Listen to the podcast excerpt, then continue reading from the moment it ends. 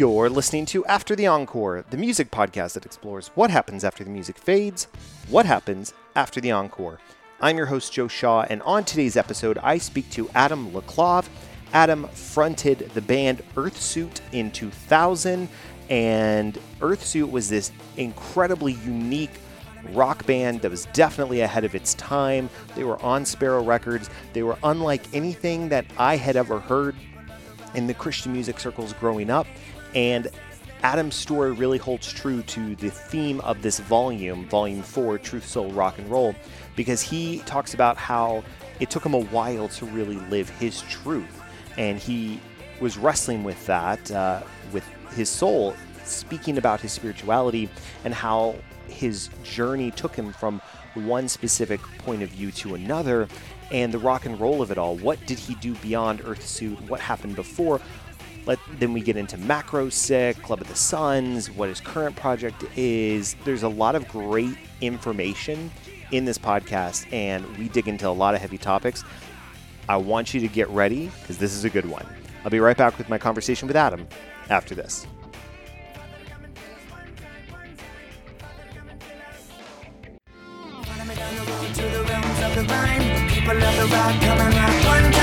When we bring the sound, you know that like we got shine. People love the rock coming out one time. Anyone passes, let me have the wine. People love the rock coming out one time. Making me feel so fine. Pull up all the time. People love the rock and the father coming to us. One time, one time, one time, one time,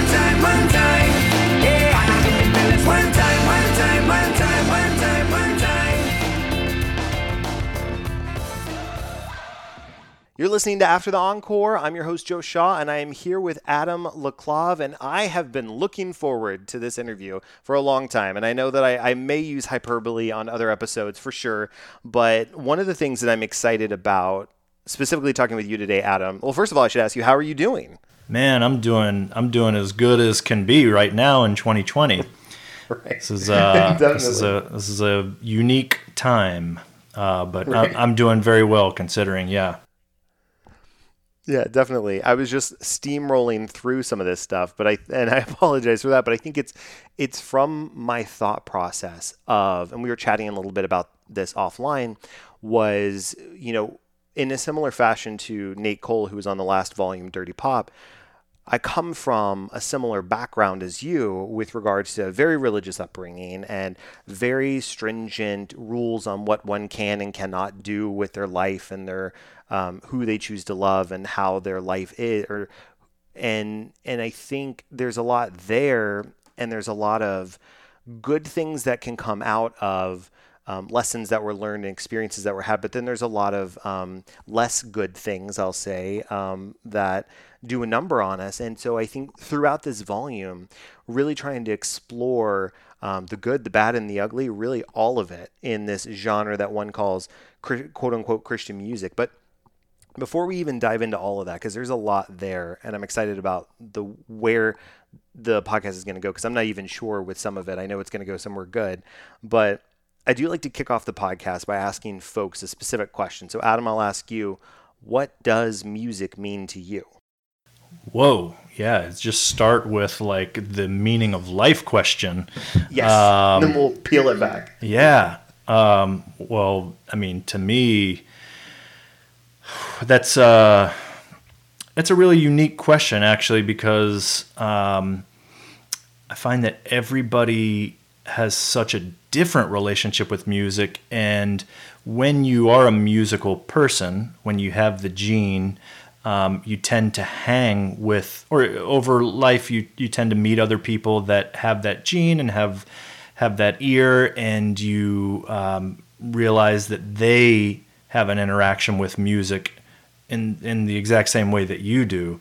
But then i'm always surprised sometimes to meet other people that have a very different relationship with music that's more functional. And it's like you know for them music is um, more about listening to something to fit a mood. And you see that a lot in um, like the streaming platforms you know uh, music being put into playlists to fit a mood almost like it's meant to be just this functional you know background piece um, to fit right. the other more important things that are going on in your life. But for me, music um, music was the first thing to make me feel any real feelings. Um, uh, the closest thing I can um, make as an analogy, I guess, is you know when you're a 12 year old 11 year old whatever maybe now it's starting earlier for for kids but when you start going through puberty and you get hormones and you start having these like feelings and these rush of of emotions and feelings that you never had before that's like a tangible thing. And for me um, i experienced that as early as i want to say like age six or, or probably around five or six yeah um, with music. Um, I just remember listening to to certain things that made like the hairs on my arm stand up and made me um, made me cry. You know, even at that young of an age, um, and um, so for me, music is something that still to this day is just uh, super emotional and uh, something that um, is really mystical and magical and and that um, has a power to it. It's not for me. It's not a f- functional thing. Every now and then I, I go there. You know, if I'm like cooking or you know I'm doing something, I'm gonna find music to just fit that that mood right. and that I may not be listening for every little you know cool fill that the drummer did or every cool chord change, but um, for the most part, when something's on, um, you know, it it has to be uh, it's got to be good music for me. Um, I can't. I don't understand the idea of like background music. Um, you know, I, I, I need to be able to like listen to it and feel something you know special. And trust me, there's a ton of music out there that um, that I'll skip right past because it doesn't fit that for me. But um, there's way more you know music out there that's just so amazing and such a gift and so beautiful and magical and um, I don't know if I really even answered that question, but um, no, you you definitely did, and I can I just want to get in here and and I a hundred percent relate to the. I, I almost am in like how I defined it not too long ago, but it was um, it's essentially completely immersing yourself in the music. It, it's almost treating it like it's um, like it's a main course of a meal that you're eating. You know, it's not it's not just um, a snack that you're you're grazing on the way in between different things. I mean, it can be that, and it is for people and it gets them from A to B and that's totally fine. But I, I, find myself and it it sounds a similar way to what you're saying that when I'm putting on music, I'm intentional about the ability I'm intentional about my choice to put it on. I'm intentional about the choice of what I'm putting on and I am intentionally choosing to engage with it actively, whether that's by sitting back on the couch and just letting it rush over me, or whether it's kind of walking around doing my creative process while letting it flow. There's a lot of different ways, but I do think, I think in a similar way, you can have a it feels oh i forget the best way to say it but it feels like you've been um, working out almost but but from an emotional and mental standpoint. It's exhausting at, at times when you get kind of get done if you're actively engaging with it. You know what i mean yeah. Yeah it's a it's a it's a it's for sure it's its own dimension for me. Um you know it it can bring me to really high points and it can bring me to really low points too to be honest. Right. um, where you know i'll hear some i'll listen to some people that um, that I have that oh this person's like inside my my head. There's like a parallel universe um, out there where someone's been thinking all the same thoughts that I've been thinking and they're doing this uh, but they're doing it so much better that you know what now I, I don't want to have anything to do I don't want to have anything to do with music. Um, so it can even like it can it can even uh, affect me that way sometimes and I have to be like careful because I you know I'm I'm somebody that that deals with a lot of like anxiety and you know kind of creative anxiety and sometimes um, you know it can even have that effect on me and make me really unproductive sometimes you know with yeah. with working on uh, music but anyway, totally different uh, subject. Maybe we'll get into that later. But Yeah. just all that to say, yeah, I mean, it's it's a really powerful thing to me. Like I I can approach it in the same way that a lot of people do, where it's like you know light and you know you know playlist for a mood kind of thing. But that's that's me just kind of blending in, I guess, with everyone else. Um, f- for the most part, when music's on, I, c- I can't sleep to music. I can't. Oh, I can't. I can't work to music. Um, I Yep. I can maybe like a podcast or the news or something, but when music's on, like it, it's like take. It's kind of taking over. It's commanding um, your attention almost. exactly. Yeah. So it's it's that for me. I know it's different, you know, for so many people, but Yeah. No, but that's that's I'm right there too. It's it's something about the the way in which it I, I don't know. I find and I know that I've quoted this in the podcast and listeners must be tired of me saying it. And one of these days I'll get the exact scientific um, source for this. But I heard that throughout an any given day, there's an average percentage of your brain that you use. But then when you're y- listening to music and actively engaging with it in that way, it's activating a higher percentage overall of your brain. And so it fires off these creative uh, aspects of your brain. And, and I think that's where the exhaustion comes from is that you're, you're working out from a mental capacity. But then in addition, I think that's how it can, you know, one can be unable to work with music on or sleep with music on in, in the ways in which you talked about because it's not it's the same thing as like I wouldn't drink a cup of coffee like the moment right before I'm trying to go to bed. Like that's ridiculous.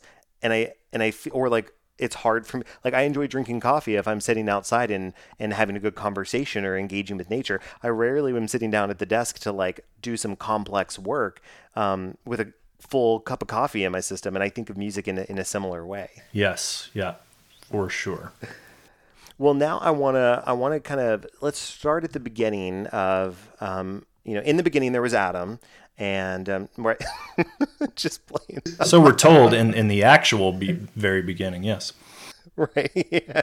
so um but uh but let's let's peel back the layers of what some of your early life looked like growing up we knowing that growing up in a religious household but i'd really love to know from you when were some of those first moments where you were interacting with music what did that look like for you Yeah, my my um, my story with music is really random um, because um, no one in my, my my grandmother was the only person in our entire family that was musical at all.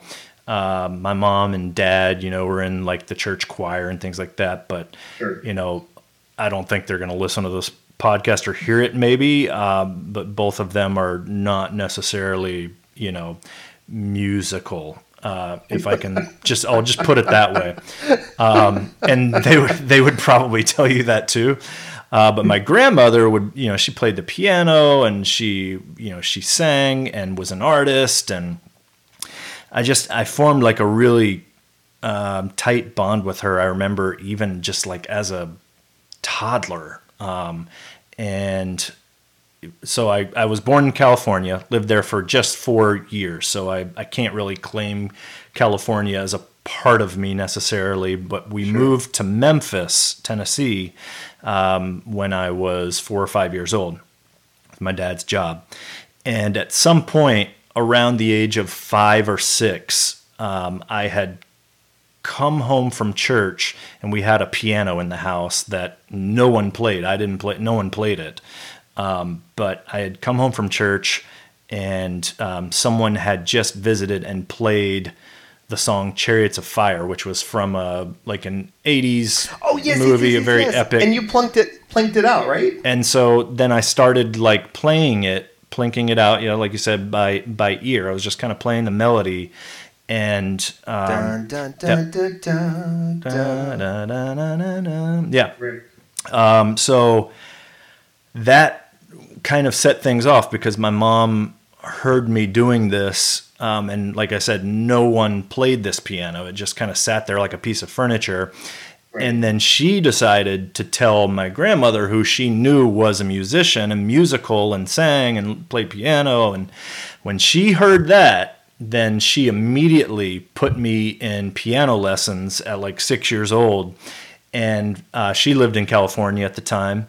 And from that point on, like every month, she would send me, she would make um, these scrapbooks of like cutouts from the paper about musicians, or um, she would take uh, like articles that she would find about orchestra instruments or different you know uh, pieces within the orchestra. And she would just make these elaborate like scrapbooks basically and send them to me with cassette tapes i'm aging myself but with cassette tapes i'm right there with you. of classical music. And so that was kind of my first thing that i was really exposed to that i formed a little bond with was classical.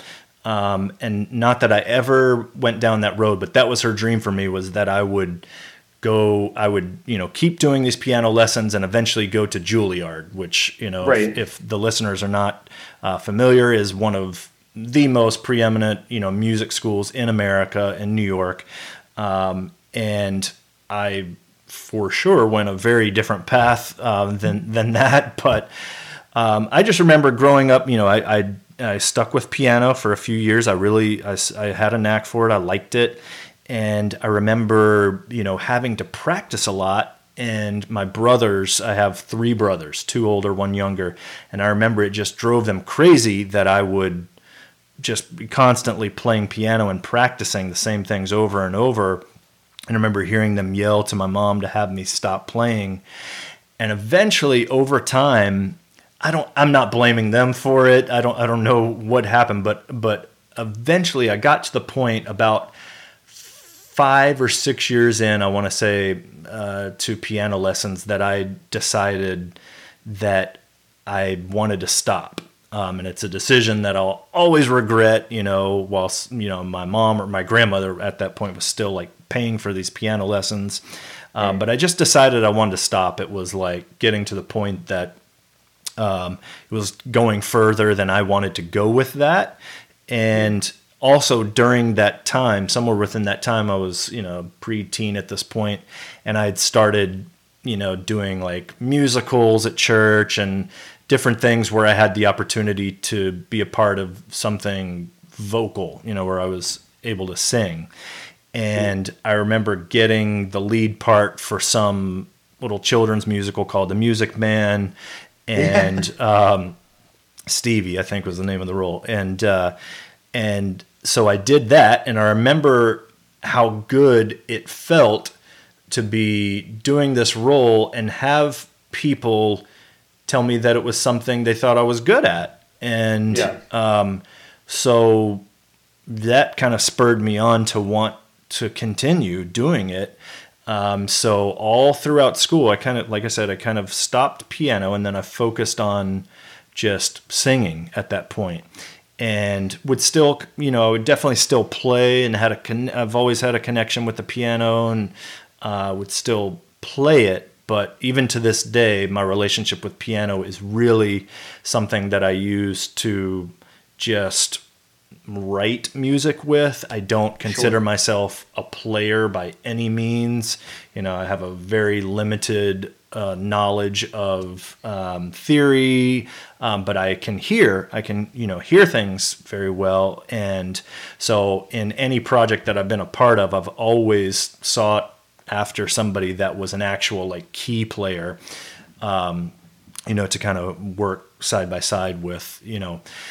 Uh, but anyway, I you know throughout high school just continued to do stuff in church and in school that surrounded singing you know whether it was all state choirs or church choirs whatever just whatever i could do to to sing and be on stage singing and i just right. i continue to pursue that um, during that time and i don't know if this is a rabbit trail that we want to go off on yet but i would say when i was about um, nine or ten years old was when I feel like I tripped over some music that um, made me feel the most emotion that I had ever felt before. Um, and there were a couple of artists that were a part of that. One was yeah. uh, one was the Beach Boys, Um, and that was actually the first like big non-church concert that I went to. My dad took me to it in, in Memphis. That's awesome.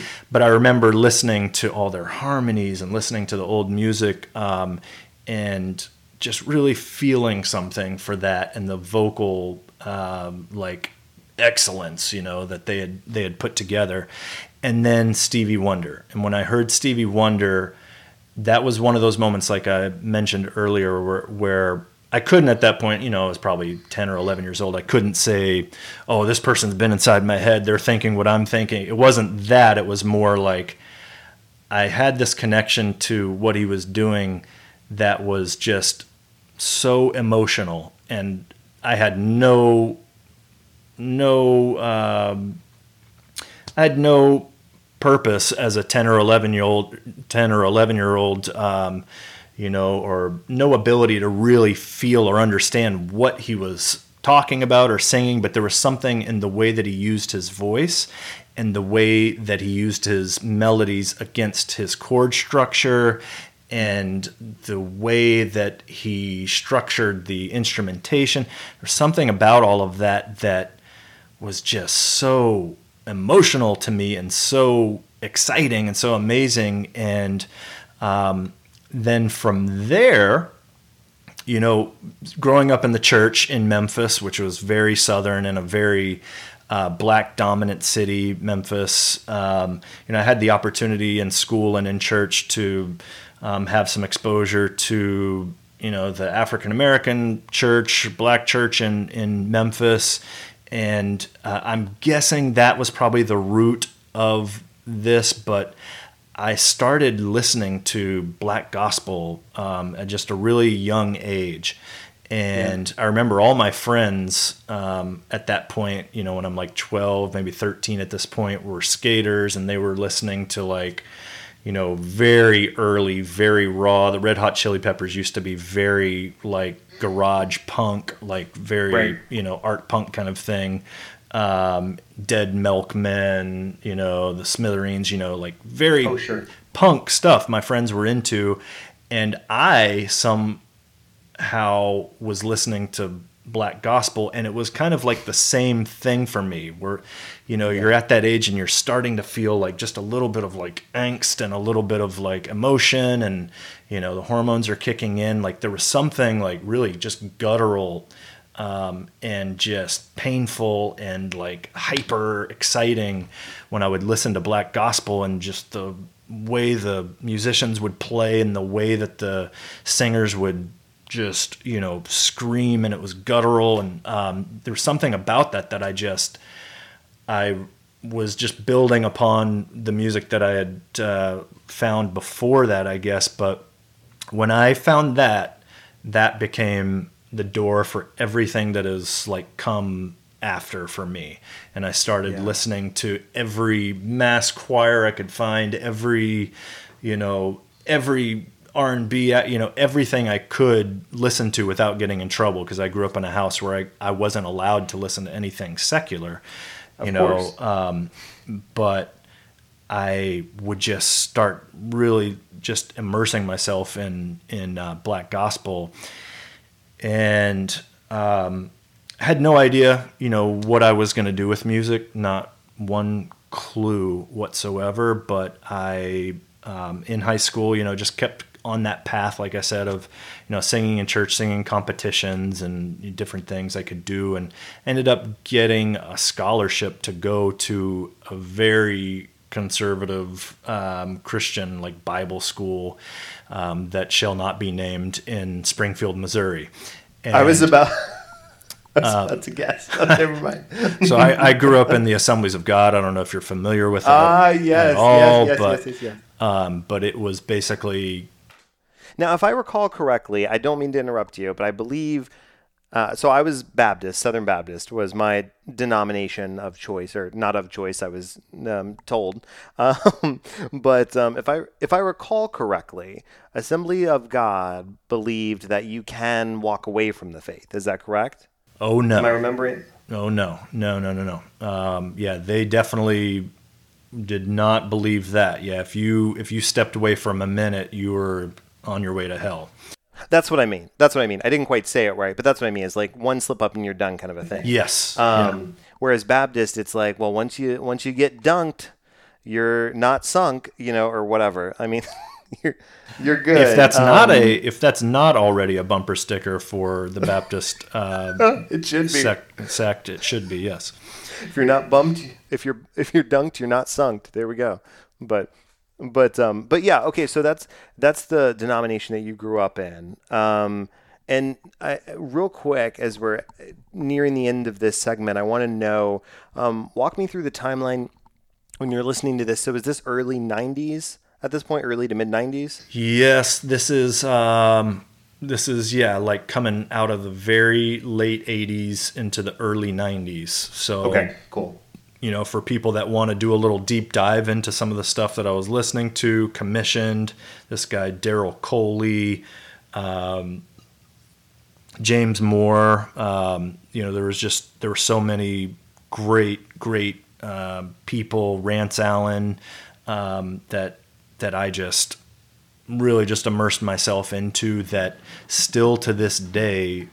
Um, I, I still, even though you know, and maybe we'll get into this in another segment of the podcast, but you know, even though I am not uh, even one percent a part of that faith anymore, I still listen to this stuff daily because I have an emotional connection to it.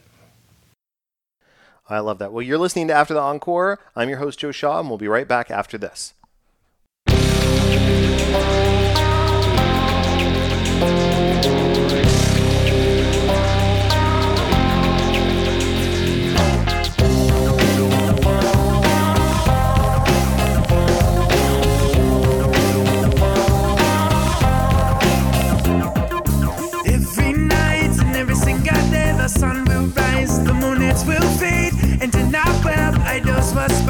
Caught up in oblivion.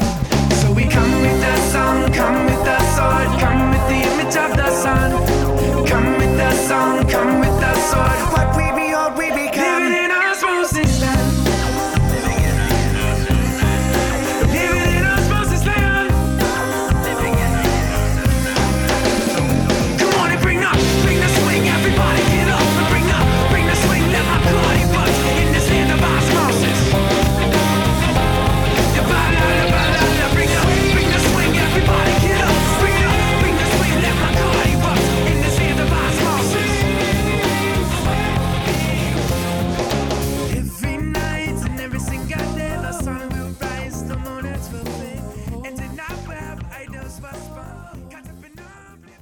Welcome back to After the Encore. I'm your host, Joe Shaw, and I'm out here living in Osmosis Land with Adam LaClave. Uh, Adam, how are you? I had to throw a pun in, um, but I'm only going to do it one time, just just one time, and then that's all right. All right, all right. Really done, really done. Um, no, no, no. But but now I want to I want to kind of dig into. Um, you know, we talked about some of your early music stylings, your exposure to music, your influences, definitely.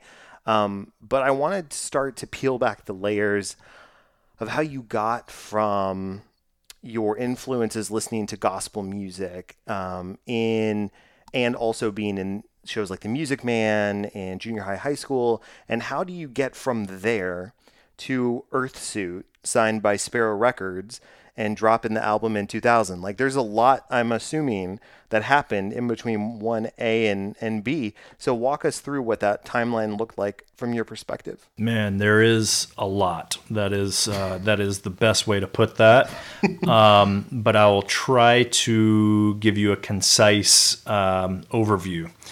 Um, so when I I think I mentioned in the first segment that you know I had this scholarship opportunity to go to this you know Bible school and I had literally zero idea of why I was going to go there and what I even wanted to do with music. It, to me, it was just an opportunity to go to school for free. Um, but my dad was living in New Orleans at the time. My dad and mom separated when I was like six years old. And he was living in New Orleans at the time, and he kept telling me that I should come down and visit. And that he found this amazing church, and you know, the people were great. And so the year that I graduated high school, the summer, I decided, okay, I'm going to just go like kind of spend the summer with him before I go into school. and so I went down and visited New Orleans, stayed with him, and from literally from the first couple of days that I was there, I knew that I I knew that I had to stay. I knew there was something pulling me. The city was like no other place that I had ever seen or experienced or heard about, um, and the people there were um, so incredible. And they have this crazy accent that sounds like a weird tweak on like the Boston accent, but it's also really southern. It's it's the hardest accent to try and explain.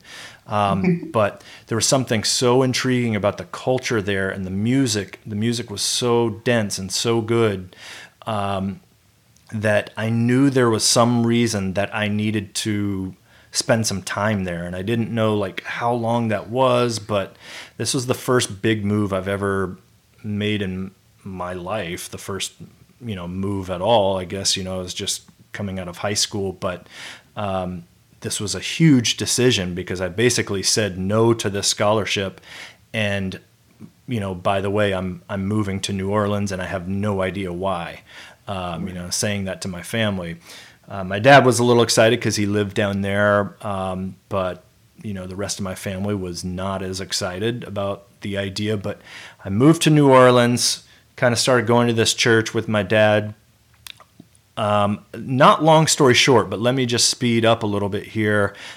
A year and a half later, after being there, spending time, getting a job, finding my own apartment, a year and a half later, I meet this guy named Paul Meany and mm. he and I um, were kind of in a really similar situation. He had just dropped out of school and realized that it was not for him and that he needed to figure something else out. Also, incredible at music, had grown up with a little bit of a similar background to me. Went he actually went to music school um, in New Orleans and was like a ridiculous like piano player and was a great singer. And um, so he and I just kind of hit it off pretty quickly. And I started singing with this little like jazz band that he was doing and putting together. And the church had opened up, the church that we both went to had opened up this club on Bourbon Street in downtown New Orleans and asked us to be like the house band basically. And so oh, that's awesome. For like 7 nights a week we would go down and you know we'd have to break down every night and then reset up every night. And we would literally just set up sometimes for like two homeless people um, you know that would come in and maybe a friend you know, and then on the weekends maybe it would be 20 people. And um, you know most mostly all drinking and having a great time. Uh, but there we are, like you know, trying to uh, proselytize and sing about Jesus on right on Bourbon Street. And. But Paul and I looked at it as an opportunity to just hash some things out musically and have fun. And like you know it was definitely outside of the structure of a church setting. And um, like he and I in that setting started the very beginnings of writing some songs together and I, I guess I should have mentioned maybe for any of your listeners that that aren't familiar but Paul uh, was the lead singer of the band Mute Math right. and uh, he and I started the band Earthsuit together Yes. And so he and I started out as roommates and, you know, had lots of crazy stories with that that we would need a whole other episode to talk about. um, and, you know, in that time, we just began forming the beginnings of Earthsuit. It actually started as a, a really uh, bad DC Talk cover band that we called oh, no. that we called Funk Republic and we were just we were so into DC Talk that we did like a few of their songs. I want to say, and we started doing shows all around New Orleans, and uh, you know we had a smoke machine, and we got some lights from Guitar Center, and like you know we started having a couple hundred kids come to our shows and mosh pits, and we got you know shows shut down because of our mosh pit. So we thought we were really badass, and right. um, so it turned. Uh, it went from there to us getting show opportunities in other cities. You know, we had a show opportunity in Texas and Memphis, maybe one in Alabama, one in Florida, kind of all around in the southeast area. And then again, speeding up a little bit, we got a very random opportunity to play this big Christian music festival called Cornerstone, Yes. which was really Now, the before before we go there, I want to pause for a second and, and point out the fact that you had said um, learning piano, you know enough to kind of get yourself started musically with what project you're working on, but that you're you were all you're always seeking out someone who's more proficient at it um, to to rely on. And so I think it's it's it's very telling that Paul, who's fantastic at mu- at the keys as well as singing, um, you know, you two find each other and start forming the basis for what becomes Earthsuit. Now, before you even get that opportunity at Cornerstone, which is just is a buzzword for so many folks right now. I know. Um, huge Christian music festival, as you were talking about. When did you make the switch from Funk Republic to calling yourself Earthsuit? Was it at Cornerstone? No, so Paul and I Paul and I went on the we got this very random random opportunity to tour with a husband and wife Southern gospel legend couple named Donnie and Reba Rambo McGuire. Oh my God, yes. So Reba Reba Rambo McGuire's mother is is Dottie Rambo, and she is legendary in the like Southern gospel scene. She's written, Right. she's Grammy award winning, written you know songs that have been covered by Whitney Houston and Dolly Parton, and like you know tons and tons of like Christian music artists. We randomly got this opportunity to tour with them. And while we were touring with them, you know, I was singing backup for them, and Paul was playing bass actually for them. While we were doing that, we continued to kind of work on songs for a project and we didn't know what we were going to call it you know we'd kind of broken away from this band idea that we were doing um, and the term earth suit was from this sermon this random sermon that donnie was preaching you know talking about how we're all spirit beings in an earth suit. and for some Right. reason that idea just stuck out to me and it was a suggestion that i threw out you know for a name for our project that we were you know putting together so that was in like 1997, 98, maybe. Um, and so once we got off the road with them, we started getting bigger and bigger opportunities. We were getting like approached by, you know, there was this guy um, that ran these massive like teen conventions uh, called Acquire the Fire. And Oh, um, there were these massive, like, you know, Coliseum s- sized, you know, conventions of, you know, pyro and, you know, worship. And um, we got God, yeah. they were they were kind of courting us to do that. And we actually made the decision to not go that route and really just focus on this project that we were now calling earthsuit and um, we got a band back together and we um, like i said got this random opportunity to play a label's stage at cornerstone which is up in kind of the chicago area um, and for anybody that you know follows the christian music scene or did at one point that was the main like legit music festival that all the cool punk bands or indie bands you know would play was cornerstone.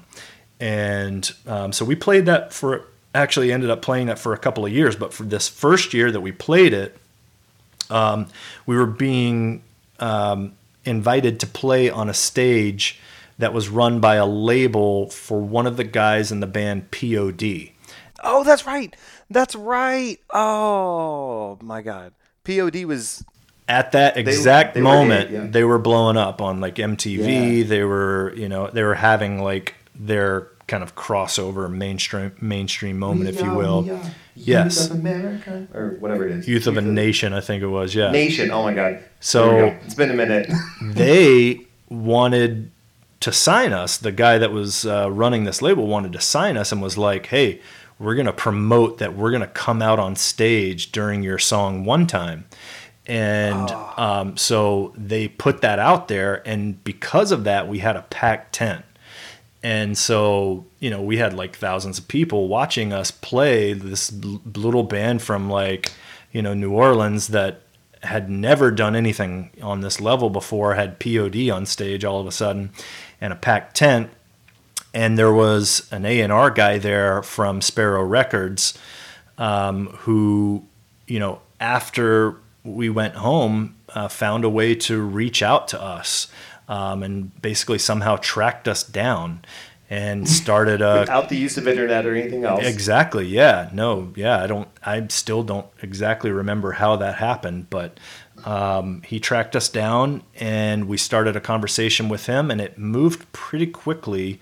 Um, and just speeding the story up, we ended up signing with Sparrow Records, which was like a subsidiary of EMI and you know had like major distribution all over the world so that was a huge deal you know for us and they ended up um, you know spending a lot of money and putting a lot of energy you know behind us even though we were completely scary and different uh, from anything that they had on their label at that point. You know, I think the other artists were like Steven Curtis Chapman and yeah. you know Twila Paris and these other like very CCM artists, and you know we were, you know, I was. I didn't even know what I was doing at the point, but I was wearing eyeliner and fur coats and things like that, you know, on stage, and um, and so that kind of stuff was very risky for them and very scary. But they loved what we were doing musically so much that they took a chance on us and um, so yeah, through them we had the opportunity to, you know, we ended up, you know, playing all over the world, you know, for for a couple of years and and headlining festivals all over the world and uh, playing really big shows. And um, it's so funny because you know maybe four or five years before when we were Funk Republic and you know slobbering all over DC Talk um, now we, you know, on our first release, we've got quotes from the guys in DC Talk on the front of the packaging, right. You know, saying Jeez. what they like about our release, you know, and we become friends with those guys, and it's like, what? This is, you know, this was the craziest experience, you know, for us yeah. um, as these little I kids have, growing up in that yeah. scene. Yeah, I, not to interrupt, but I do want to talk about from. It's so interesting hearing that from your perspective because I'm thinking about. Um, so when y'all's album dropped, I was in seventh grade. Not to make you feel old, but um, um, I'm just being a little bit of an asshole, I suppose. Um, but the the record was so incredible for me, I remember I got like one of those like wow compilations or one of whatever that the Christian music scene put out, and it had the one that I got actually had Osmosis Land. I didn't hear one time until later. So Osmosis Land is actually technically my favorite Earthsuit song. Um, it has that trippy like was it sitar at the beginning? Oh my god, it still gives me chills every time I listen to it.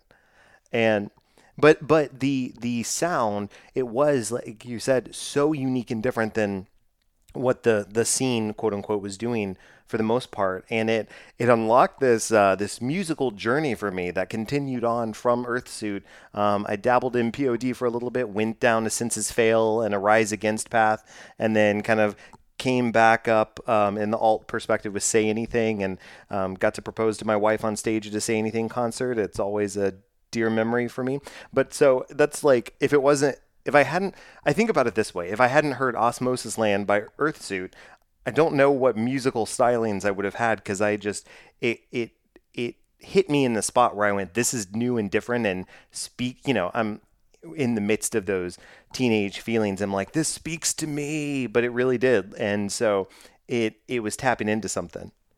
Yeah, no, uh, you know, people um, will from time to time ask me, you know, about my my time there and if I you know knowing me now if I'm embarrassed or if I regret anything and I, I really honestly don't. I don't because I I hear stories like what you're talking about that um, you know we were able to just make someone like music you know um, and feel like they had found something that was different or you know exciting to them. So that was like you know the same story for us you know and and when we were coming up you know and finding those things so um, it's kind of when you're a musician, it's about kind of passing that along, you know, passing that uh, passing that on to somebody else, and you know that makes sleeping in the van on your birthday or you know staying in an actual roach motel on your birthday. It's like that makes that kind of stuff like worth it, you know, because you end up getting to talk to somebody I'm talking to you right now, like almost 18, 19 years later, you know, and it's like to hear that that was your experience. It, it, it, I love that, you know, it makes me, makes me happy. It, I mean, well, and it's, you know, I, I, I jest as well, but to your point, I mean, it's like, it started it did it started by hearing osmosis land and then we fast forward to the fact that through that journey I got introduced to Say Anything, fell in love with I Want to Know Your Plans, reached out to the band. They were gracious enough to give me the space to propose at the Palladium Ballroom, November 2000, November 10th, 2007, on stage. I got to, Max was super generous, brought us on stage. We got to watch the show um, from the side. I proposed. There's somebody, random person took a YouTube video of it that I was able to grab pictures, got that memory. And so I, this is not about me, this is about you, but I, I am saying that it's so fascinating to me how by listening, like picking up a CD or a record or a cassette tape, right, in your case, and hearing something that makes you feel something you hadn't felt before, takes you on this interesting, winding path that you wouldn't have had if you hadn't picked that up, you know? Absolutely. Um, and I just have to I have to point this out. Um, I don't want to go on too far of a rabbit trail, but my husband is the biggest Say Anything fan. He has no the, way. he has the words "To Live with Woe" tattooed on his rib cage, and um, we through you know my my relationship with uh, Darren King, who was in Mute Math. He's married to one of the Eisley girls, and you know Sherry is one of the Eisley girls. Anyway, long story short, we had the opportunity to to meet um, Max, and we we went to um, one of their shows, and actually we got to go to a couple of shows and hang with them on the bus and see the show, and just the sweetest gem of a person, like such a sweet, sweet person, such a great guy. And like from the moment we met, we were, you know, like playing with their, they, you know, their kids were like babies at the time. And um, right. I think they just had Lucy, who was a baby at the time. And I've always loved babies. So we were, you know, playing with their baby and, and Max, you know, from the very beginning was like, "What are you doing? You guys have to have kids. You got to have babies." He he's yeah. just such a just such a uh, great guy, just such a pure uh, pure energy soul. Um, you know, he and he and their whole family. I love that. That it's it's it, uh, one of these days I will have I will have Max on the show. That is that is a that is a goal. It is something I've put out in the universe. So um, I'm saying it now so I can come back and reflect on it when it's happened and and see how much time has passed. But no, it's just it's just so I just feel like this music connects us in the same way that you're talking. Like you and I had zero idea that we had this say anything connection, but both have impacted our lives. And then I think about the fact that it's all tied back into like, like your experiences in Earthsuit took you down the path where you are today. Um, to get that opportunity, my interactions with your music took me down the path with where I am today, and and it's just like think like the world is such an interesting place in how I feel that, and this is where, and I know we're going to get into this as well coming up, but we'll just start digging into it now. Is that from a you know, both growing up in a very religious background and no longer identifying in that way today. But I still feel this spiritual kinship with other folks in this world, and it takes it the form in a variety of different ways, whether that's music, whether that is just a feeling that I have at any given time or or what have you. It um, I I, tr- I truly feel that music is embedded in our marrow of who we are. And then when we find a way to connect with another individual, more often than not, to me, it's not only just through an artistic way, but it's through a musical way. And it can bond you on this like DNA level that you didn't previously have. And that's what I find is so beautiful. And that's that's where I find the spirituality in life is through those types of moments. You know what I mean? Yes. Yeah, absolutely. For sure. I, I, um, I think when I came out of the um, Christianity structure, God structure, I think um, this is the easiest way for me to put it. I think I started, um, you know, another journey that's not really a journey, but maybe just a belief that, um, you know, energy is a real thing. It's a real thing that, um, you know, you can't see, but it power it literally powers things that we use every day. Um, right. And it is a real force. It's a real thing that exists in the universe, and um, there's you know good positive energy and there's negative energy, and um, I'm a big believer in that concept, and um, I I do think that um, music is full of energy, um, and yes. that people are um, able to connect in, like you said, a spiritual way with each other uh, because of that energy, and that's why you know uh, people people within the church um, can experience something very similar to people outside of the church when they go to a show, because everyone is tapping into this same energy whether you know it, it uh, from an outsider's perspective you know a christian uh, might like to to try and wrap it up as oh it's i you know it's idol worship. You're all just worshiping this person. But that's really not it. You know they it's just that everyone has found this connection with something in the art something that is woven into the music into the into the concept into the DNA of what this artist presents. Um, right. And they're all kind of tapping in at the same time. And you can just as easily see someone crying and possibly passing out at a Say Anything show as you can when someone in the church goes to a Hillsong show, you know, yeah. and it's for the same reason. It's a it's an energy thing. Um, and so anyway, that's a I that's a, that. a little bit of a uh, uh, a sidestep there, but um, I'm just no, a big big that. believer in that. To put a point on this segment before we start digging into um, post Earthsuit and where you are now, I want you to kind of let us know because you only had the one official album with Earthsuit. So talk us through what the departure from Sparrow and the departure from Earthsuit was like for you um, in as concise a way as you can put it, because I know there's a lot there too. Sure. So um, just you know, uh, just in case any like diehard you know Earthsuit fans are out there listening, um, you know, there were actually two unofficial. Um, non-major ah. label releases that we did too. One we just called the Headless Clown EP, and then there was Kaleidoscope Superior that was our label release, and then we started working on a new record um, called that we called Noise for Your Eyes. And we were still on Sparrow at this point when we were working on this record.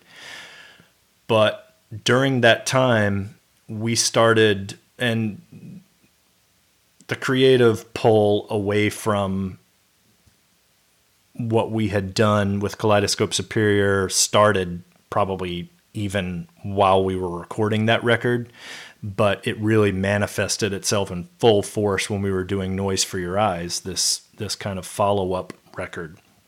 Um, and so we we started just messing around with a lot of different um, stuff, and we realized at that point that we had created multiple bands, um, mm. and that this wasn't just Earthsuit anymore. And so when we turned the record in, we turned it in to the label knowing that they were not going to be into it, that they were not going to want to release it, but we turned it in anyway because we were still under contract with them. Right. Um, but we kind of approached them with this idea of, you know,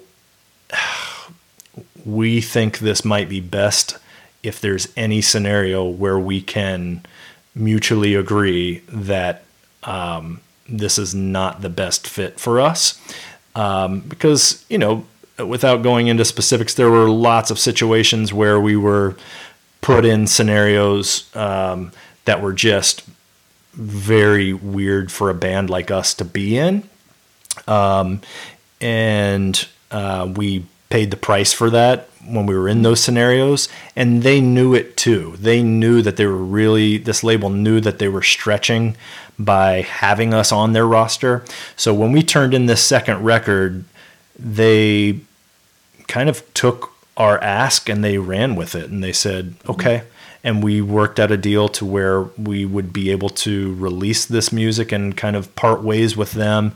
We would release it independently. So that's what we did. We released it independently, but we did it with the idea that, um, not that this would be the last Earthsuit record necessarily, but that there were different concepts kind of coming together at the same time. One of those was this concept um, that became uh, one called Macrosick, which was um, this this idea that I was pursuing, and I was you know doing a lot of the songwriting um, for uh, myself, but still utilizing the guys within Earthsuit to you know play and record the music.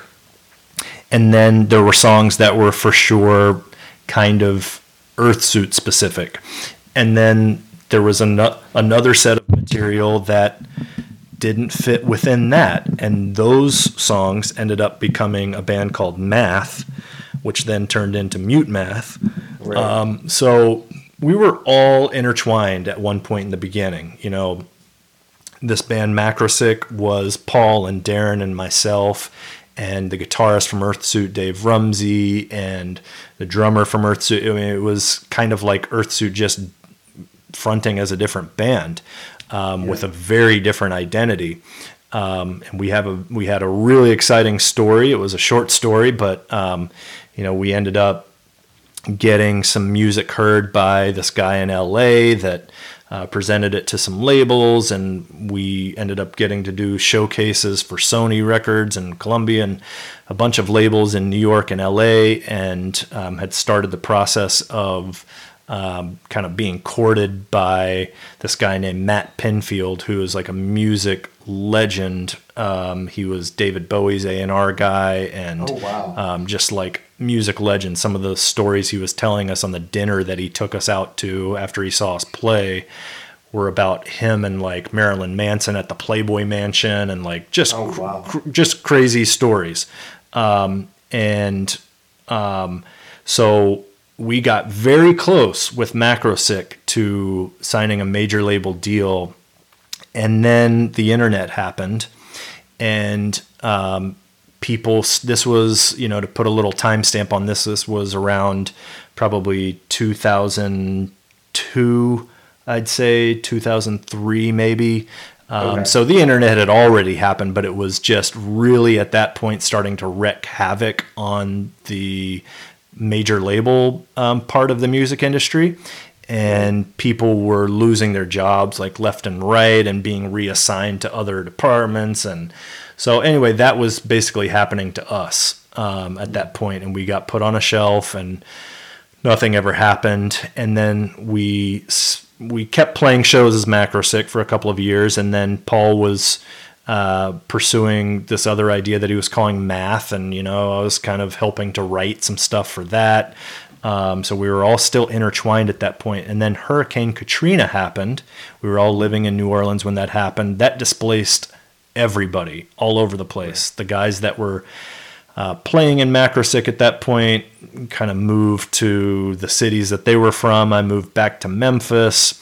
Um, Paul's from New Orleans. He just ended up staying there, but um, that really kind of just closed a certain door, a certain chapter, and um, you know, with Hurricane Katrina, there was a prob- probably about a four month period where no one was allowed back in New Orleans. You know, um, with all the cleanup and the recovery that was going on, so I had to kind of start my life over in Memphis.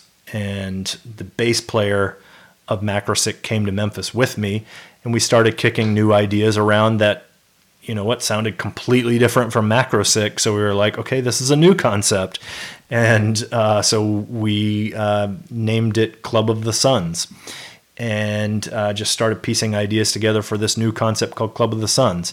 And at the same time, Paul was really fast forwarding with this idea of math that ended up becoming mute math. So at that point we had two different concepts and we just knew at that point that we were not going to pursue earthsuit anymore. We had uh, these two ideas that um, we felt more deeply connected to and that were more like us each personally. And uh, but we still kind of committed to work with each other. So you know throughout the course of the whole mute math story um, you know, I was a writer on you know some of the songs. I named a couple of their records. You know, Paul did mixing and production on a couple of the um, projects that I did with Club of the Sons or Charlie Blacksmoke. I mean, we were we were always still kind of intertwined as this like kind of creative family or cell. Um, so he and I are like still, you know, we have this friend bond um, that's one of those friendships that um, we don't have to talk to each other for probably six months, and then we can pick up the phone or or talk, you know, and it's like, you know, we just pick up where we left off, kind of thing, and we have this very, you know, deep, you know, connection that will never go away. Um, yeah. And um, so, yeah, Paul's one of my best friends of all time. He and I just kind of went through a certain period of life together that um, was just really crucial and you know uh, it's very foundation you know period of life together. So um, he and i are always going to have you know that great relationship and able to work together creatively on different things but that is kind of that chapter, you know, Club of the Sons. Right. We we ended up, you know, Mute Math uh, during this period got signed to Warner Brothers and started blowing up, and you know, getting the opportunity to do big, big things with, you know, everything from the Twilight soundtrack to recording a theme song for the Transformers movie and playing on every late night show and touring the world and, you know, doing this, these really big things. And I was um, over on another side, which was very indie, very, very, very indie in the most divey, you know way that you can imagine um, playing in uh, in smaller bars and doing stuff on a much more DIY art you know art rock kind of uh, budget.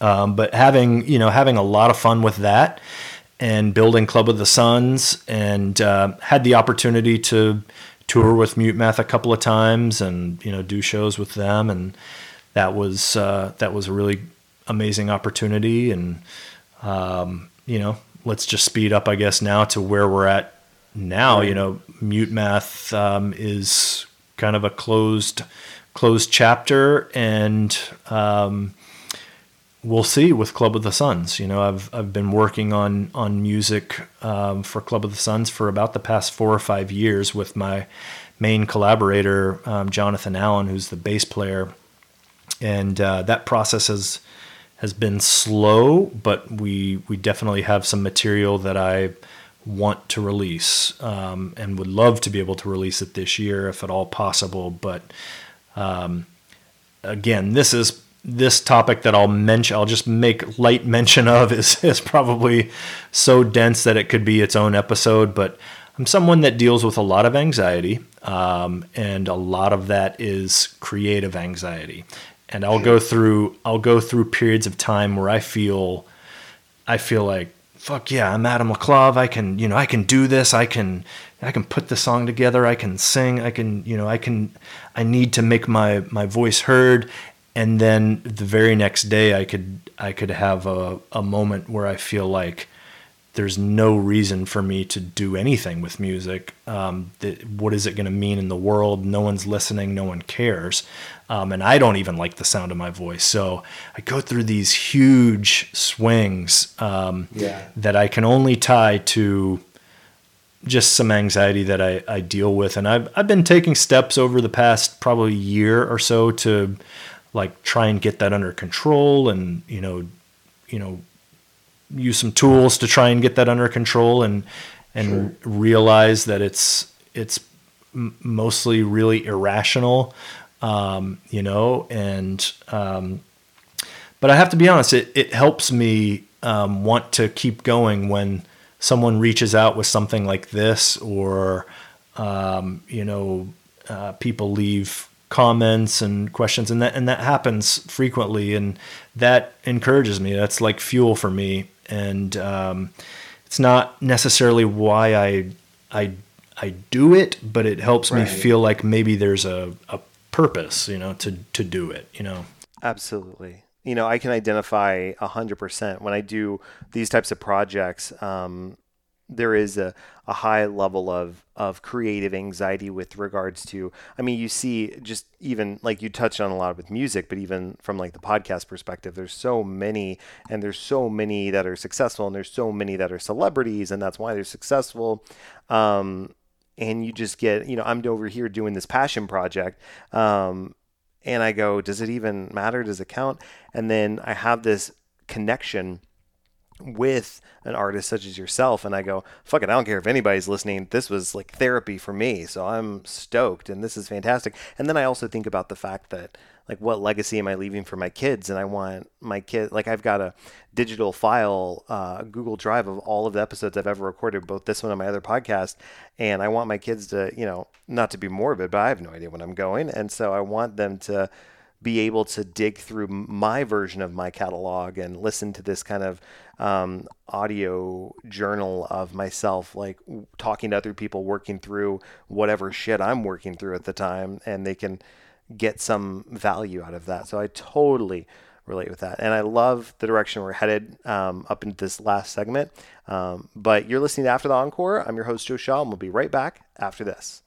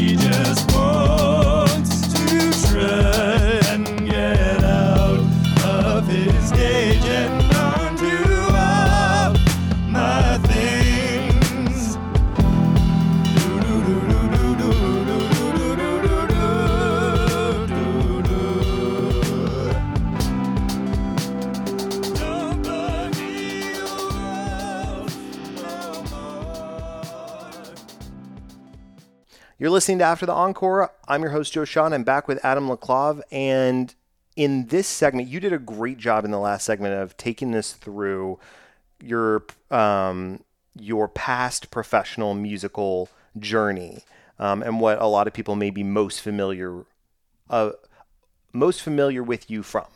And so I kind of want to use this opportunity in, in this last segment to peel back the layers on Adam as an individual and really dig into, um, you know, we talked a lot about music uh, embedded in our DNA and our marrow. I'd love to dig into that from you. So I want to start out with, um, and this is going to be, you know, uh, possibly heavy and for some folks, but I think it's it's of immense value, and I'm excited to talk about it. But I want to start out by asking you, was there a particular? No, here we go when was the moment in which you were able to recognize in yourself that you were gay?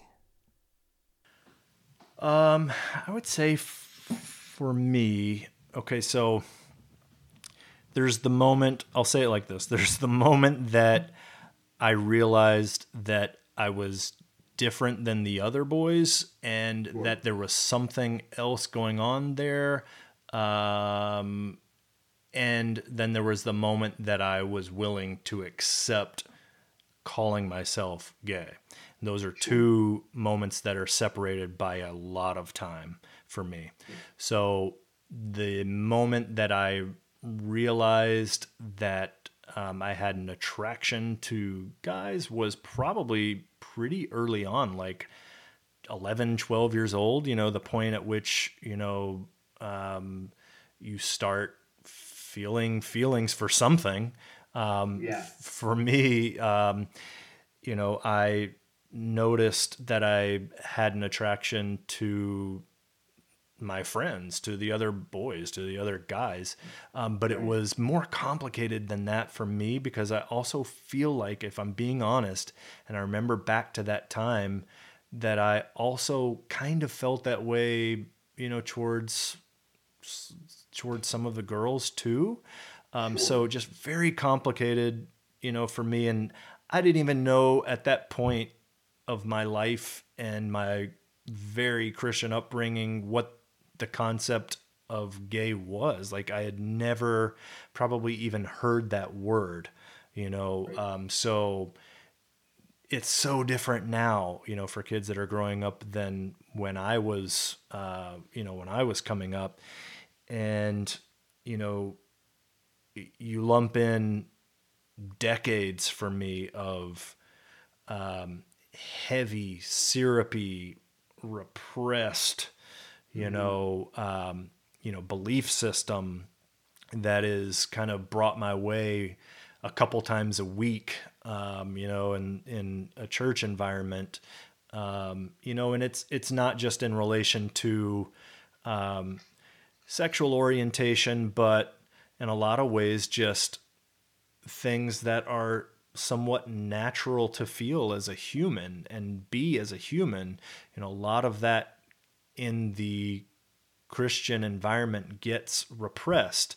And so, you know, this is a very, again, very different topic, but, um, you know, there's, there's a mechanism there that um, is a control mechanism, you know, to keep everyone within the flock or within the church um, on the same page, you know? And um, so I was like, growing up, I was the poster child for um, being a good Christian boy. You know, I, all I ever wanted to do was, was be good, get into heaven, and um, do things that I was being told that I should do. And Right. there's nothing necessarily wrong with some of that, but, you know, I didn't realize at the time that I was completely repressing, you know, this part of me that was very, actually just very natural, you know, which was my real sexual orientation or attraction. Um, you know, so it, took me a long time, a long time to really feel comfortable to even call myself gay. I went through a period of time where just secretly, only to myself, would I even refer to myself as maybe bi or curious, you know? Um, And that was with me still in only female relationships, you know, relationships with females, but still, but at that point, accepting the idea just to myself that, okay, you know, I'm an adult now, I don't live at home. I can at least just to myself accept the idea that I'm attracted to men as well. I wasn't acting on it at that point, but I, I was just taking these very, very slow steps. Um, so it took me a long time. I, I didn't come out. Uh, I came out to my friends, you know, when I was like, I want to say like 34, 33, 34, something like that. And that I didn't, I didn't come out to my family. My family, my core family was the last group that I really came out to um, just because of my upbringing and all the fear, you know, associated with what their response would be.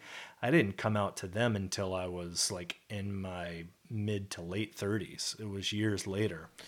Um, and not to date you, but how how old are you now? Just for context. No, no worries. I'm 44. So Okay, so there you go. So about um, ten years ago, you started Yeah. officially Yeah, it, it was quite a while. It was quite a, a long trek for me, and I I look at what's happening in the world now, um, mm-hmm. and I see you know kids at that age, you know, of eleven and twelve, where I mean, it's just natural. You're getting hormones. This is not something manufactured. This is just, it happens at that age. Yeah.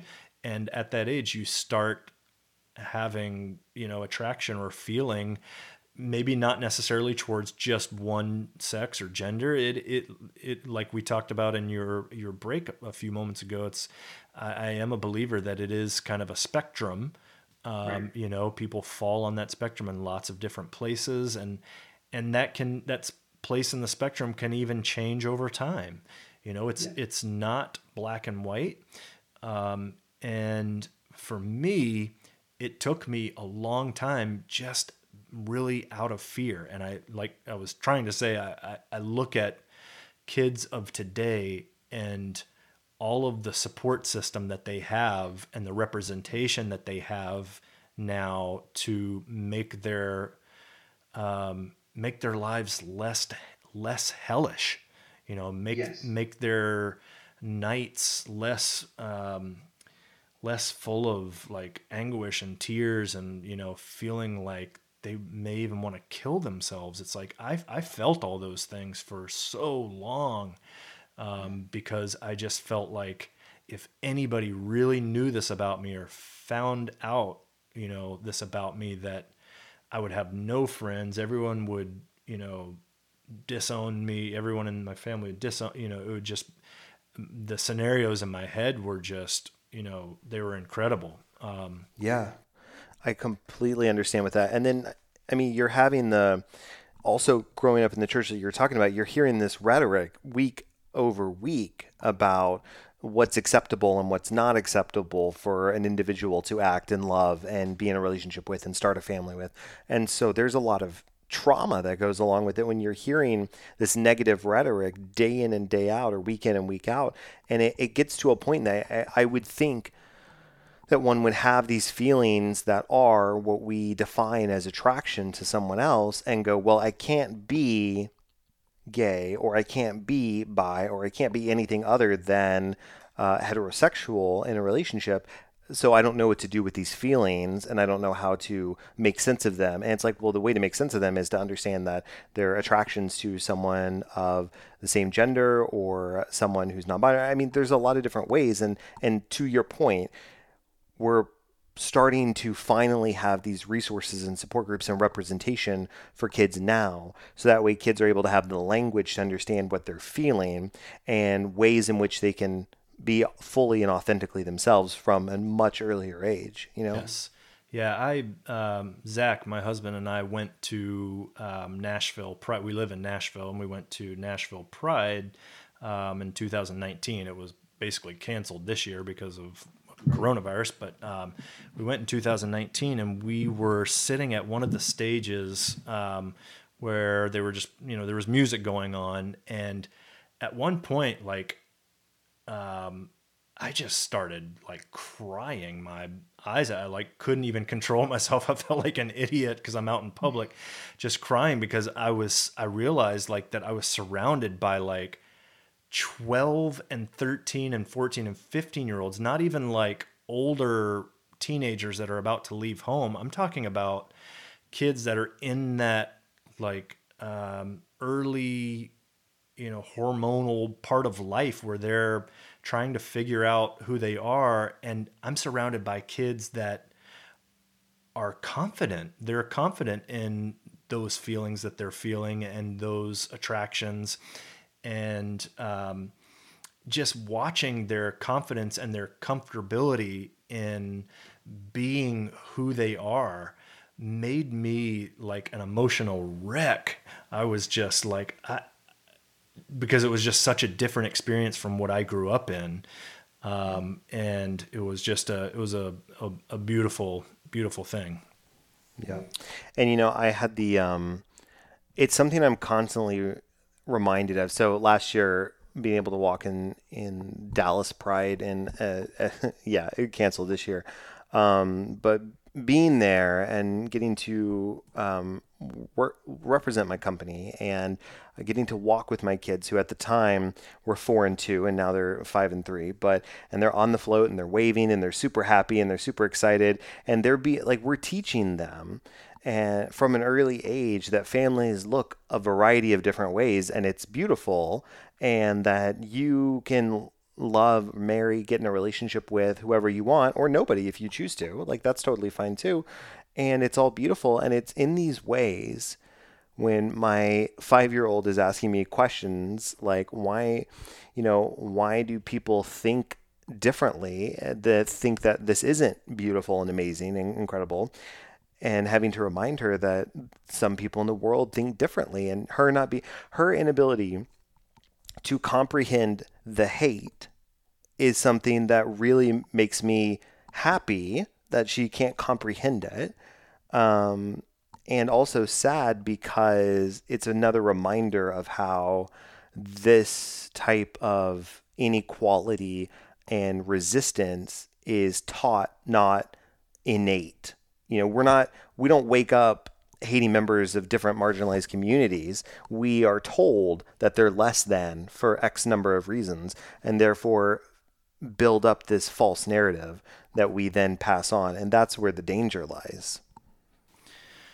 Yeah, no, it's it's very very true and amazing that you're um, you know doing that with your kids, and I think you know we're just we're we're in for so much of a, a, a, better world because of it. And I think there are so many people that are of the same mindset now, um, you know, that were just not out and vocal and practicing, you know, that idea when I was growing up, you know, and, right. um, that being said, we still live in a really scary world and a very, especially scary country, um, you know, right now um, but you know, all the more reason to um, be confident in this belief of, um, you know, what we are born with and what we grow into being natural and not dirty and not something to repress, uh, right. you know, and, and teaching children that. And I think we'd just end up being a much healthier um, society. You know, if um, we could all drift towards that uh, that belief.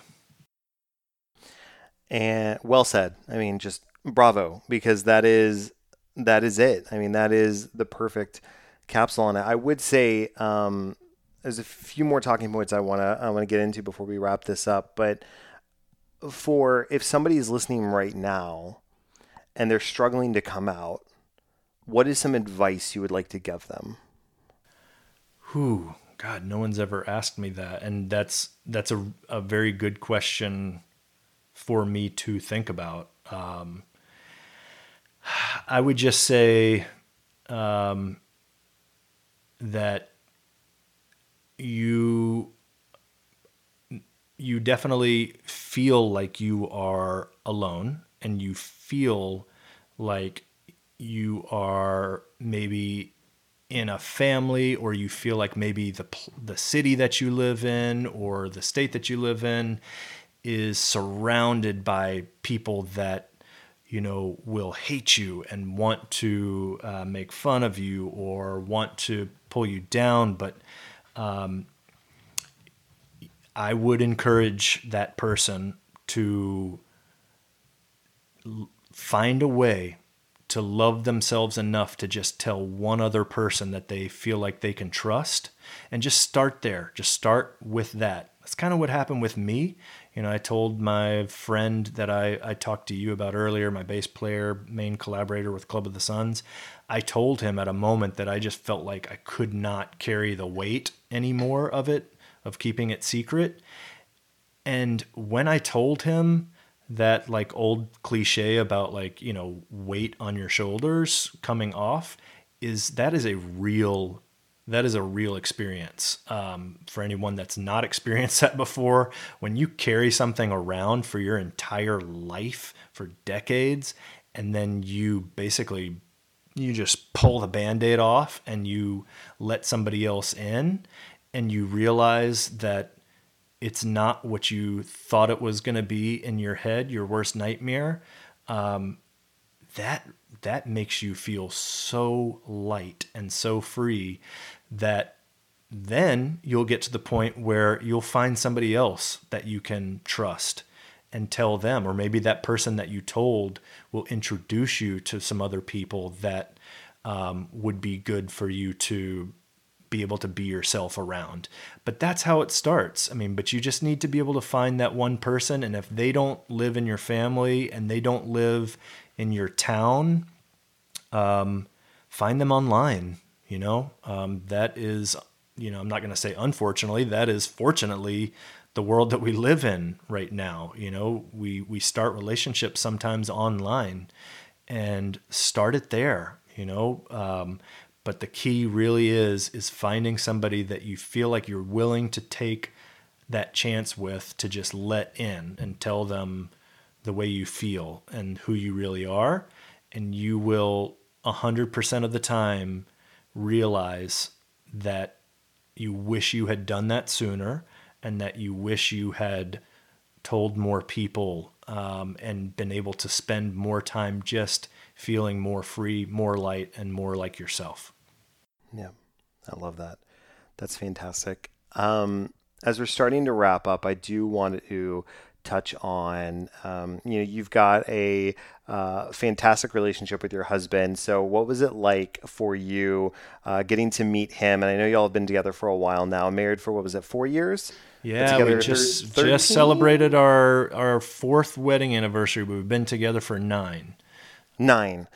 Okay, so so there we go. All right, that's where I was getting the thirteen total. Thirteen total years. Uh, no, I'm adding, and yeah, it feels like nine are married. Whew, it feels like thirty at the end of the day. um, but yeah, let's let's touch on your or let's walk through what was it like meeting him, connecting with him, and the life that y'all have built together over these last nine years. So when he and I met, we were both in the closet. Um, so we did not meet in a setting where we could just be like, "Hey, you know, let's you know, let's let's start like a regular relationship." We were both in the closet, and uh, we met online. You know, just being honest, we met on kind of a dating app, and we um, we realized that um, we shared in common the fact that we grew up in families that um, we felt like would absolutely shame us, disown us. You know, um, the whole the whole deal. So we had that in common, and we we kind of from the very beginning just connected, hit it off. He's an artist, uh, like a physical um, artist, like illustrator, visual graphic artist. Yeah, and and you know me with music, and um, so we really connected early on, and um, started just spending like every day together, um, and um, and that feeling of wanting to spend every day together just never went away. And so we eventually decided that we would move in together. And um, we did that. And all the while, we're like in the closet. Our families have no idea. Um, our friends, even in the beginning, had no idea. But for us, we just knew that um, we needed to pursue this and we just loved being around each other and laughing and joking and watching you know certain shows together that we just we didn't want to have any day where we weren't doing that together right. so we kind of just built our relationship on that and that has just never changed um, i know that sounds really simplistic but um, no i love it. I just i feel like you know, not that everyone has to be in a relationship because I don't believe that that's true, but, um, but I feel like everyone needs somebody, you know, that they can like partner with and spend, you know, high moments, low moments with, um, you know, arbitrary moments with, whatever, you know, you, you need somebody. And so he just became that, and I became that for him and um, long story short, we started, you know, after being together for a few years and eventually coming out to both of our families, we started talking about the idea of maybe one day getting married. And we were living in Memphis at the time, and it wasn't legal to to get married, uh, same sex marriage in Tennessee. So uh, with the job that I was working, I pursued an opportunity in California and we moved out to California and actually lived there for about five years. We got married there, um, engaged and married there. And um, then speeding the story up, um, just started thinking, well, now what's next? You know, we want to eventually at some point maybe start a family, we want to buy a house.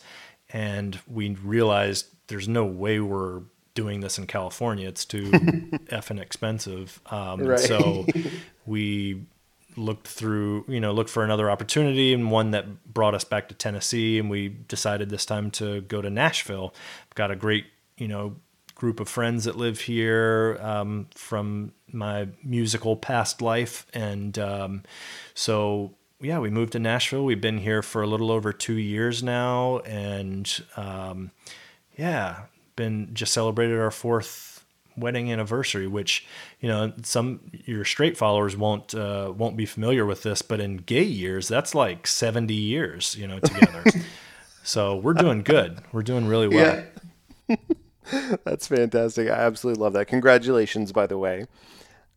Yeah, and as we're as we're, you know, you did tease us up that you've been working on uh, some Club of the Sons uh, new material have been for the last several years. Um, that's really exciting. I think I want to end this episode of the podcast by by posing this last kind of question. Well, actually, before I even get there, I'll say this: um, if people want to follow you and see what you're up to, what's the best way for them to do that?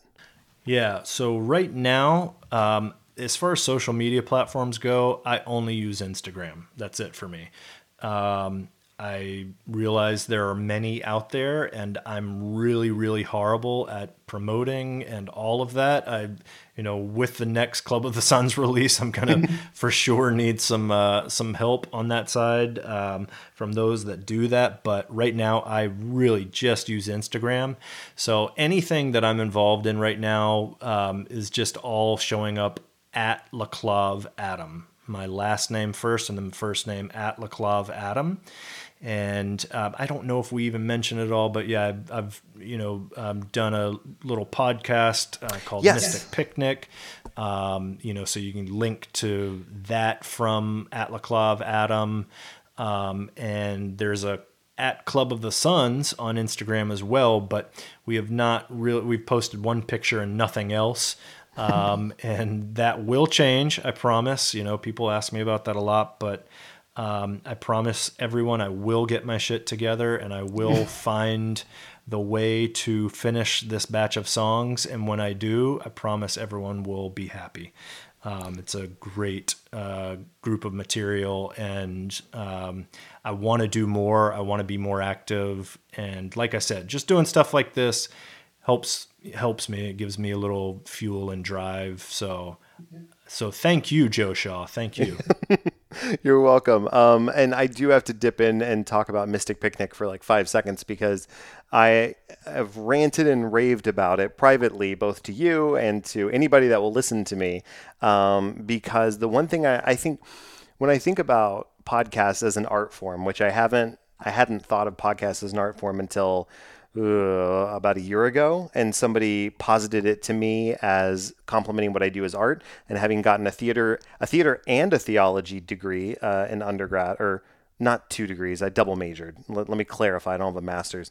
Um, but getting both of those at the school that I went to, um, you know, getting to do something artistic is, uh, to quote you on Mystic Picnic, I feel that I am at my peak of creativity right now because I feel like what I'm producing is authentically me. And I'm really tapping into that. And so I love it. So I say all that to say, when I think about podcasts, you've got weekly, you've got seasons, kind of like this one, you've got a variety of different ways you can go. But something that I've enjoyed about yours, you've got eight episodes out there for anybody that that wants to go listen to it.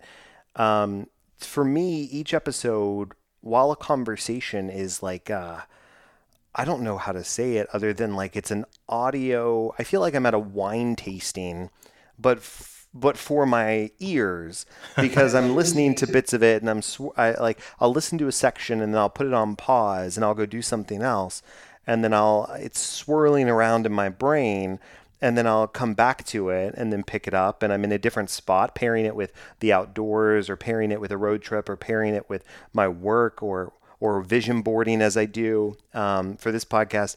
And so when I'm done, I, you know, it can take me multiple days to get through one, not because of the length, but because I'm intentionally choosing to take a take a sip and swirl it and take a sip and swirl it. So I'm hyping it up because I, I think it's of immense creative value.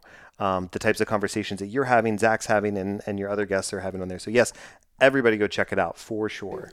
Oh, thank you so much. Yeah, that's amazing. And something that we hope to do more of. You know, we, we moved into a house late last year and then coronavirus happened. So uh, we've just, and not just coronavirus this year, let's be honest. Uh, lots Yes. of, um, lots of stuff has, um, yeah, that's the best way to put it. Uh, just a real shit show. So we've taken a little hiatus from that, but yeah, we will definitely have some uh, future episodes of Mystic Picnic. But for those that haven't listened, yeah, just go go uh, start with the first date. Um, take a little time to get through. They're kind of long long episodes, but um, thank you Well for, worth it. for Yeah, absolutely. Um, the last question I want to hit you with is if somebody is listening and they want to um, perhaps break into the music industry or do something that's artistically satisfying for them with regards to music, what is one piece of advice or a mantra that you have for yourself that you would like to impart on whoever's listening? Okay, that's a great question. Um, and what I would say is going to sound like uh, foreign language, I think, in a lot of ways, uh, uh, considering how people tend to find their way into the mainstream now. But what I would say, if you want to end up doing something that is original, fresh, and could potentially give you a long life in the music industry um, would be to start with those that have come way before you um, and dig in like a science experiment to what they did. And it's got to mean something to you. You can't just find something random and um, if it, if you don't have any feels for it if you're not uh, if you're not excited about it if it doesn't make you cry or tear up d- like move on to the the next thing. But if you find that thing that does that for you in older music um, that has more deep roots than what is out around you right now, dive into that like a science experiment and read up everything you can on that artist's life, who they were inspired by, then go on a mission to uh, follow the path on all of those artists. You've got to do you got to do work. You got to do your homework. That is that is a big part of what Paul and I, um, you know, definitely spent time doing. And you know, pre-internet, that was just a lot of like buying random CDs of people that we found out about and heard were influences to people that we loved and you know was just buying a random CD and then listening to it and going oh you know so you've got to do that and you've got to you got to do your work um, online and really do some research. Um, and then my next uh, bit of advice on top of that is is to in the beginning mimic mimic those things that you like. Um, i'm not saying release a record to the public with your impression of that. But before you get there you need to you need to mimic um, the things that you like and mash all those things up. And um, based on whatever your experience is and what your life is and where your geography is, whatever it is, it's going to come out in its own way.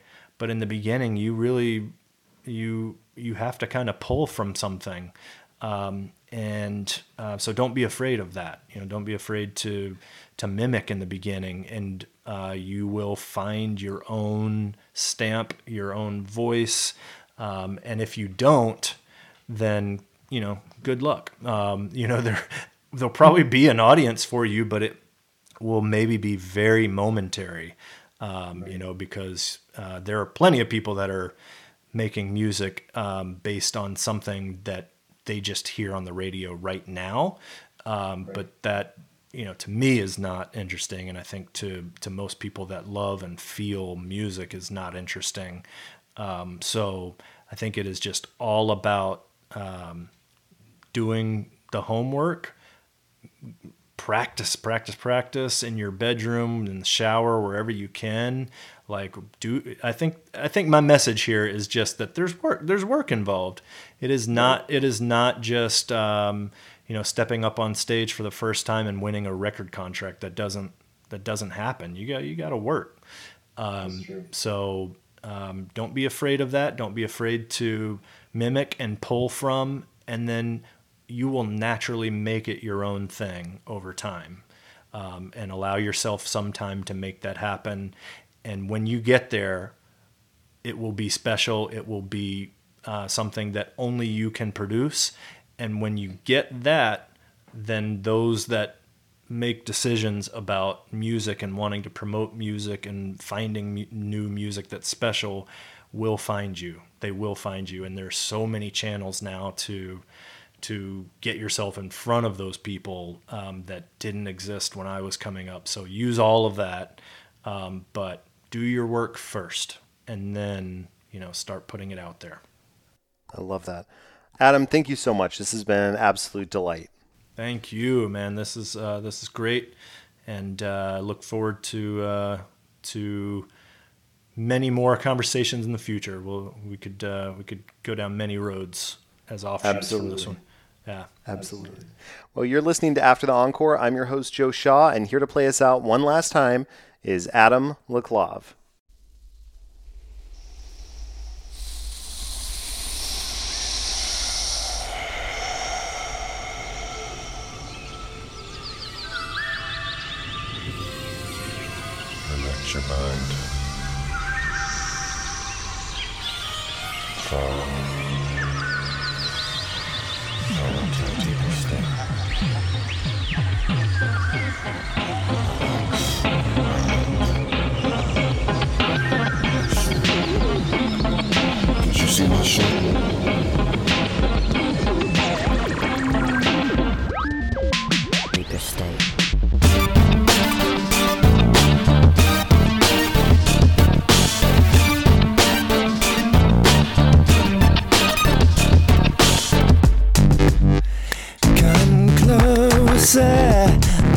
Magic on me.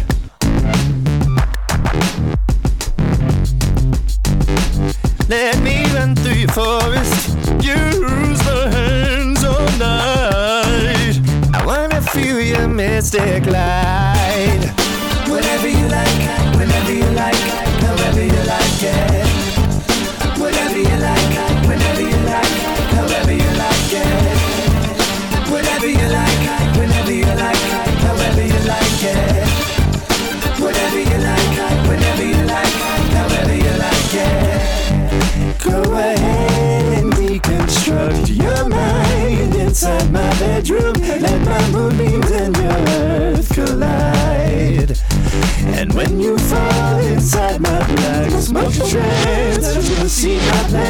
baby what we're about to do.